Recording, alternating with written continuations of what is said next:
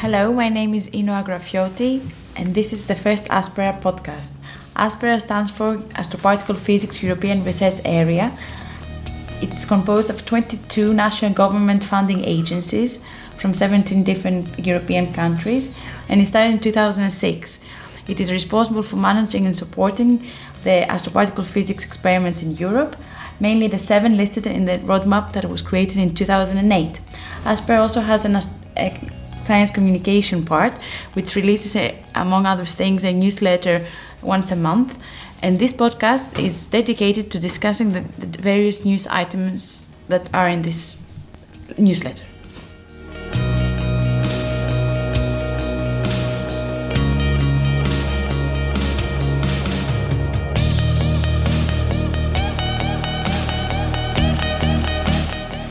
Course, we cannot start any discussion of the news items in the newsletter before uh, talking about what is astroparticle physics.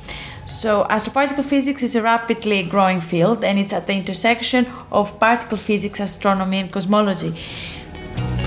Yeah, uh, astroparticle physics traditionally was involved with uh, neutrinos, uh, the neutrino particles and neutrino oscillations, but lately has come to include uh, a lot of uh, other aspects of physics, such as uh, dark matter and whether we can detect it, uh, the nature of gravitation, the origin of cosmic rays. And of course, still the neutrinos themselves.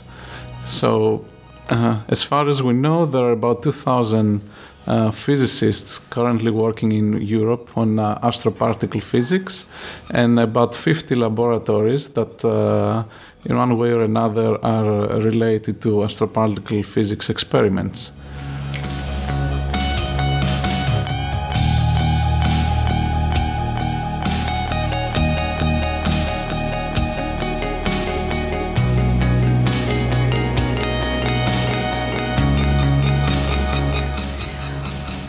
One such astroparticle physics experiment is GERDA, Germanium Detector Array, which is placed in INFN Gran Sasso National Laboratories, and it's searching to find confirmation that neutrinos are Majorana particles. But what are neu- neutrinos? Neutrinos are elementary particles, particles that uh, were first proposed in the 1930s, and uh, they are mass, uh, very light and uh, very weakly interacting particles. They only interact via the electroweak force, and uh, that's why they are very hard to detect. Um, there are three types of neutrinos. Uh, one for uh, one neutrino that corresponds to the electron, one neutrino that corresponds to the to a muon, which is a heavier electron, and then one neutrino that corresponds to the tau particle, which is an even heavier uh, version of the electron. And uh, so, so far, the neutrinos uh, had uh, uh, gained some uh, attention uh, because while initially they were thought uh, massless, that they have exactly zero mass, which is what the standard model predicts, uh, later experiments in the past uh, couple of decades proved that uh, showed that neutrinos actually do have some mass, and that can have significant implications for for our universe and the way we understand it. For example, neutrinos are thought to affect uh, the dark matter content of the universe, and uh, thus the the, the formation of galaxies and the way the universe evolved in a large scale.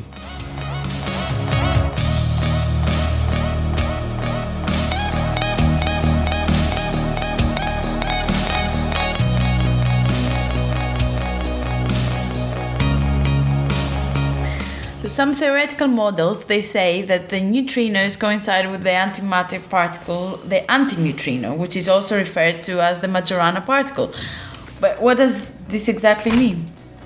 Well, there are two types of matter in the universe matter and antimatter. And uh, our world and our universe today mostly consists of matter particles. Um, antimatter particles are, for example, the electron has a antimatter particle called the anti-electron or positron. Uh, it's exactly the same particle as the electron but has the opposite charge.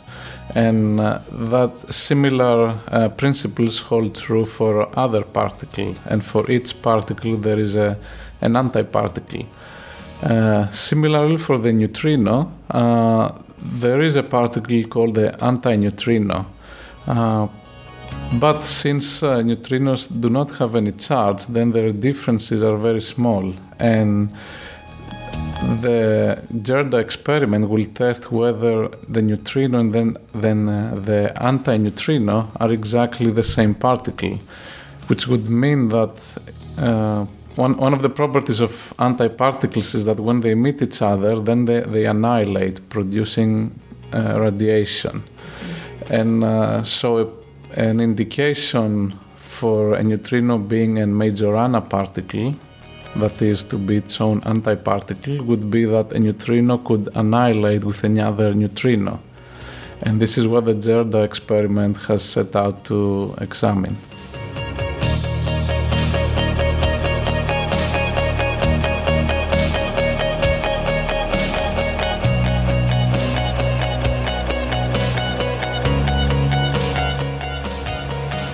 Neutrinos were hypothesized to be produced in a process known as beta decay. Yeah, beta decay is the process where a neutron uh, converts to an electron and a proton and an antineutrino. Uh, basically, the neutron is slightly heavier than a proton, and thus uh, it decays into it. Uh, at the same time, we have an electron being produced, and when this uh, process was first uh, studied in the 1930s, there was an energy imbalance. Um, basically, the sum of the energies of the uh, of the products that were known back then, the proton and the electron, was not equal to the initial energy of the neutron. So Pauli hypothesized that the remaining energy must be uh, escaping in a form of a particle that could not be detected at the time. And uh, initially, the neutrino and the antineutrino were hypothesized to exist this, in this way, and a few years later, they were indeed uh, discovered directly that they do uh, really exist. Uh, so the the process of interest uh, in the Gerda experiment is uh, the so called double beta decay, uh, which happens when in a nucleus of an atom, which has a, a many neutrons inside, uh, two neutrons simultaneously decide or, or happen to be decaying uh, according to the beta decay.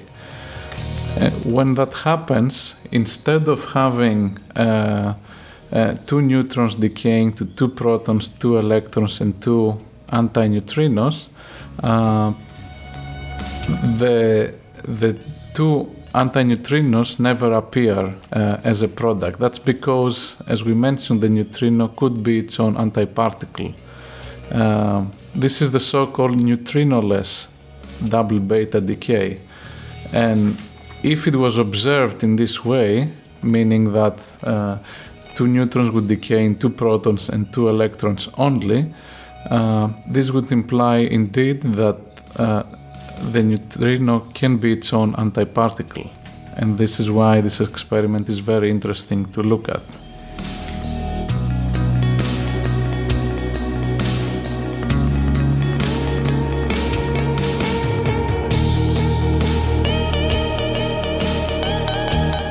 The Gerda experiment is set in the rooms of Gran Sasso National Laboratories under a 1,400 meter high mountain in the heart of Italy. It op- uh, the, the germanium detectors, which are enriched in the isotope of germanium 76, are submerged in a 4 meter in diameter liquid argon cryostat, which in turn is surrounded by a 10 meter diameter water tank. But why all this protection?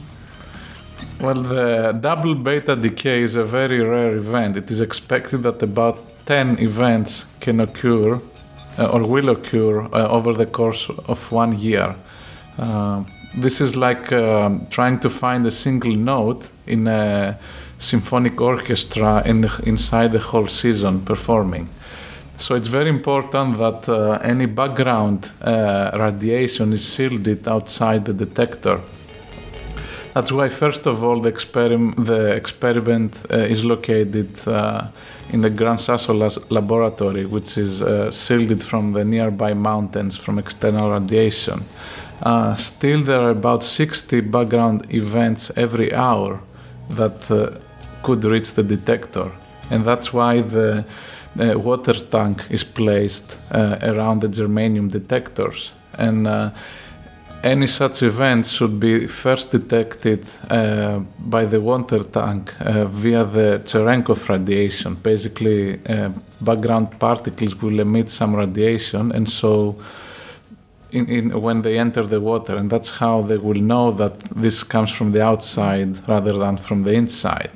Mm-hmm. Um, then the purpose of the argon cryostat is to shield the detector from natural radioactivity that occurs in the uh, detector walls because it consists of uh, elements such as uh, copper, etc. And any any material has some natural radioactivity, meaning it produces some uh, uh, radiation particles. And so the purpose of the argon is to shield the detector from these particles. Uh, so inside uh, all of this, there are about uh, several beverage-sized germanium detectors, which serve both the purpose of producing uh, the double beta decay in the germanium atoms and at the same time uh, being the detector for the produced uh, radiation because germanium are very good particle detectors themselves.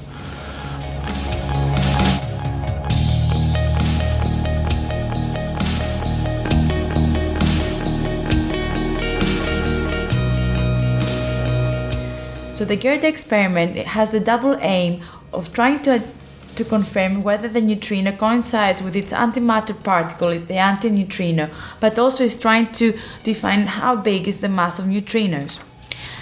It's a, the Gerda experiment is an international collaboration involving 15 institutes from Belgium, Germany, Italy, Poland, Russia, and Switzerland. You can find more information on our website astroparticle.org, where you can also find the link to the Gerda's website. So thank you for listening to the first Aspera podcast. Please join us again next month when we're going to go on a different journey in the astroparticle physics world. Bye-bye. Bye.